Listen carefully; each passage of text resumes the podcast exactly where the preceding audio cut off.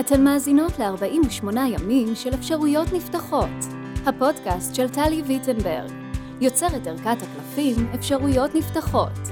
נדבר על הקלפים ועל החיבור בין חיי היומיום למסלול ההתפתחות הרוחנית שלנו. מתחילות.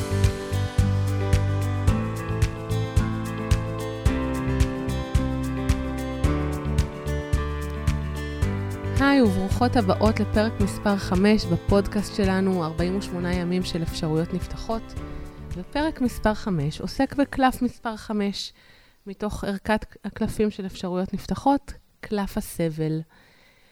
אני בטוחה שהרבה מהאנשים שהיו אמורים לשמוע את הפרק הזה לא שמעו אותו, כי לשמוע פרק על קלף הסבל זה מפחיד, כמו שגם הרבה פעמים אנשים נבהלים כשיוצא להם קלף הסבל, ראיתי את זה הרבה פעמים. אבל פה אנחנו נשפוך אור ונעמיק על הקלף הזה, שגם הוא, כמו כל שאר הקלפים, ממש ממש בא לטובתנו. אז אני מקריאה מתוך החוברת ואחר כך נדבר על זה. סבל הוא שלב שבו מצב שהתרחש, מתרחש או עתיד להתרחש, איננו תואם את הציפיות שלנו. הכאב, העצב או הקושי במצבים מורכבים הם טבעיים, חשובים ומהווים חלק טבעי מהעיבוד ומהריפוי. בעוד שהסבל עצמו למעשה איננו הכרחי. הסבל מהווה את ההתנגדות שלנו למצב, את חוסר הנכונות שלנו לקבל אותו, ואת תחושת הקורבנות שאנו חווים בגינו. קלף זה קורא לך לבדוק, האם הסבל שאת חווה כרגע הוא הכרחי? האם תוכלי לוותר עליו ולהישאר רק עם הכאב? מה אפשרי עבורך כשאת מוותרת על הסבל? מה אפשרי עבורך כאשר את מאמינה שיש לך את זכות הבחירה אם לסבול מהמצב הנוכחי? ועד כאן לטקסט, ועכשיו, כשככה בדרך לדבר על הטקסט, על הטקסט הזה, בואו נדבר מה הוא לא. זהו בהחלט טקסט שלא אומר, אל תסבלי, תקלי לי, תעבירי את זה. ממש לא. זה גם לא טקסט שאומר, אה, יש לנו את הבחירה, איך להסתכל על כל מצב, טה-טה-טה-טה. מי שמכיר אותי כבר הרבה זמן, יודע שאני ממש לא אוהבת את הדברים האלה.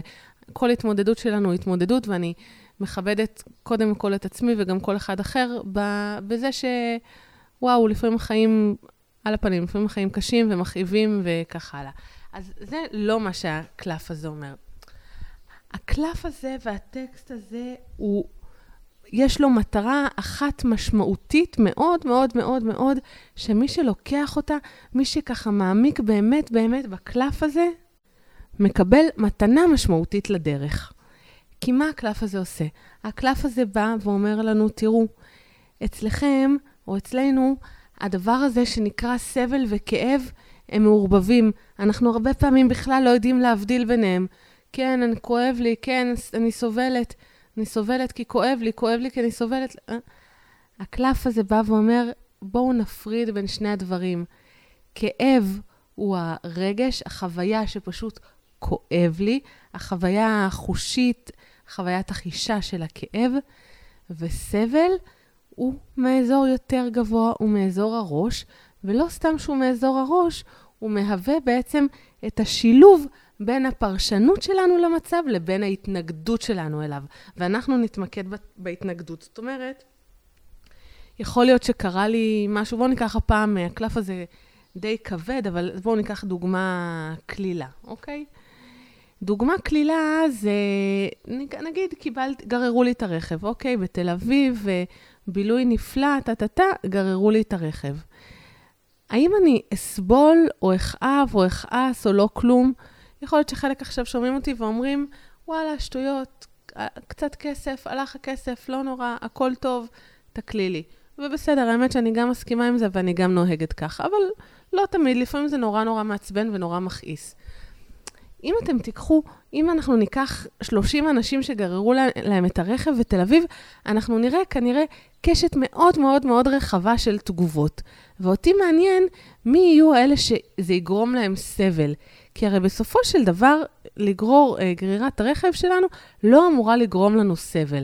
היא יכולה לגרום לנו לכעוס, זה מתסכל, נכון? זו תחושה כזאת נורא מבאסת כזאת, או מין אפילו, בואו נשים את זה בקטגוריית הכאב, כואב לי, איך לא חשבתי שזה זה. אבל הלסבול זה ה... להתנגד לזה שזה קרה. הלסבול זה הלהתעצבן, איך זה קרה? אבל למה זה קרה? אבל אני... הסבל הוא מאוד מאוד מאוד בראש. הסבל מהווה את ההתנגדות למצב. בואו ניקח דוגמאות כבר יותר קריטיות. בואו ניקח דוגמאות של אה, אה, פגיעה של מישהו שקרוב אליי ונורא נורא העליב אותי.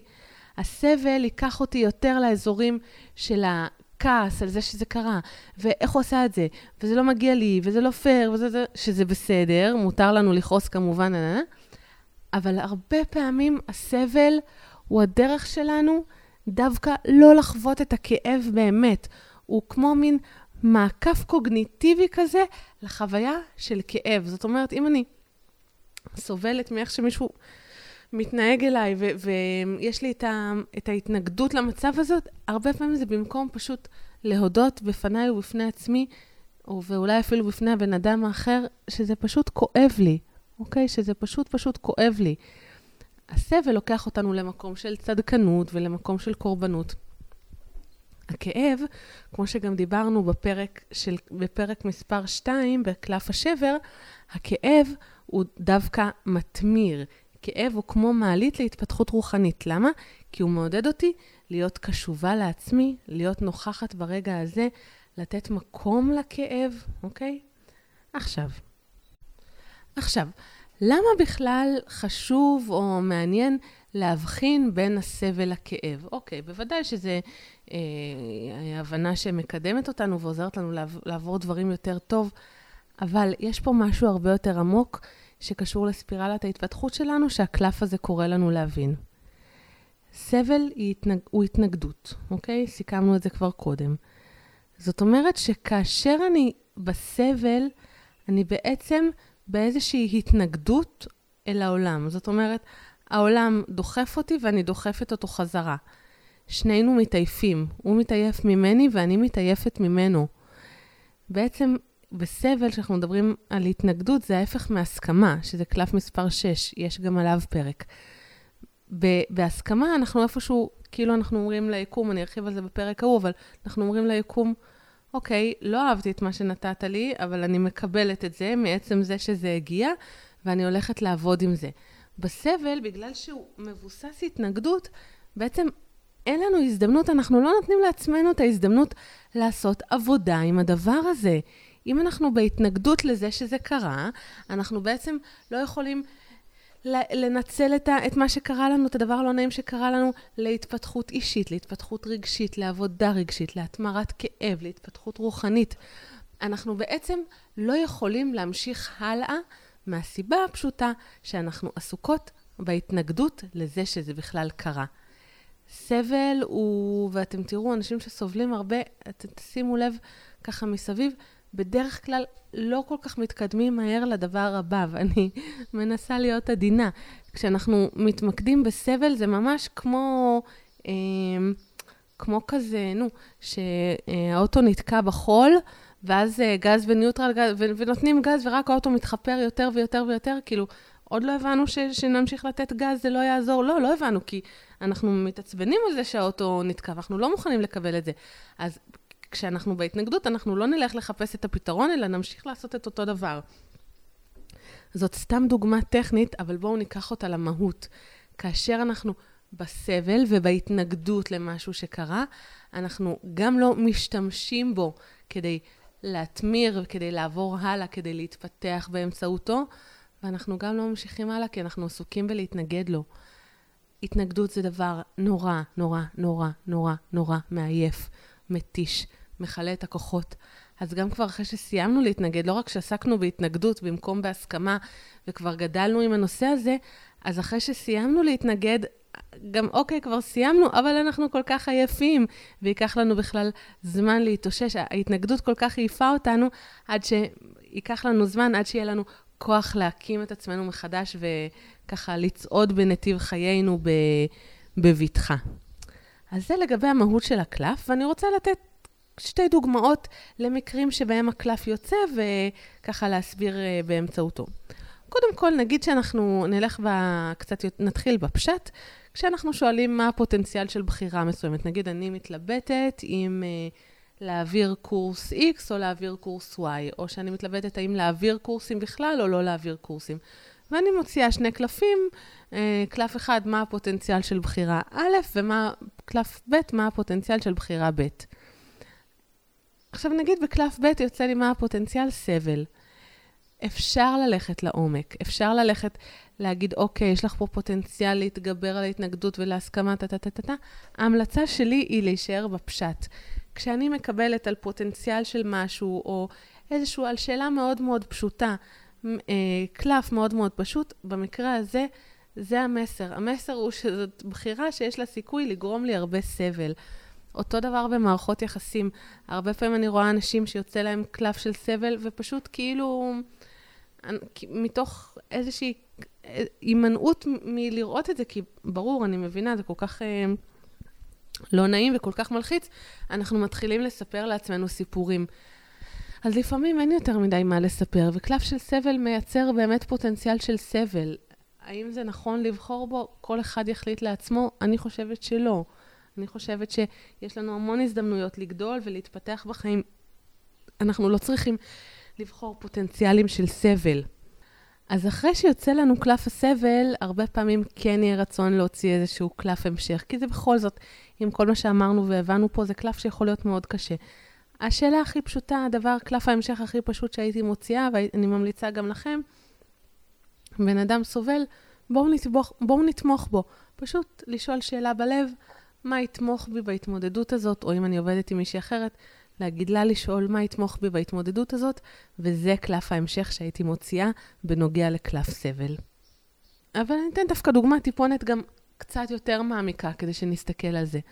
נניח שיש לי אה, איזושהי שיחה שמאתגרת אותי, שיחה אישית או מקצועית, ואני ככה רוצה, כמו שאני אוהבת לעשות, כשאני מרגישה שאני צריכה להתחבר לעצמי ולפעול מתוך ההוויה שלי באיזושהי פעולה מסוימת, אני יכולה להוציא קלף שיתמוך בי בדרך, ואני שואלת, מתוך איזו הוויה נכון לי לפעול בשיחה הזו? אז נניח שלקראת השיחה הזאת, אני מוציאה את הקלף, חושבת שיצא לי הקלף הכי הרמוני ויפה בעולם, אבל פעם יוצא לי קלף הסבל. אז בואו רגע תעצרו לחשוב לפני שאני מסבירה מה אני חושבת. אם שאלתי מתוך איזו הוויה נכון לי לפעול, ויצא לי קלף הסבל, זה המקום שלנו לא להתייחס לקלף כפשוטו.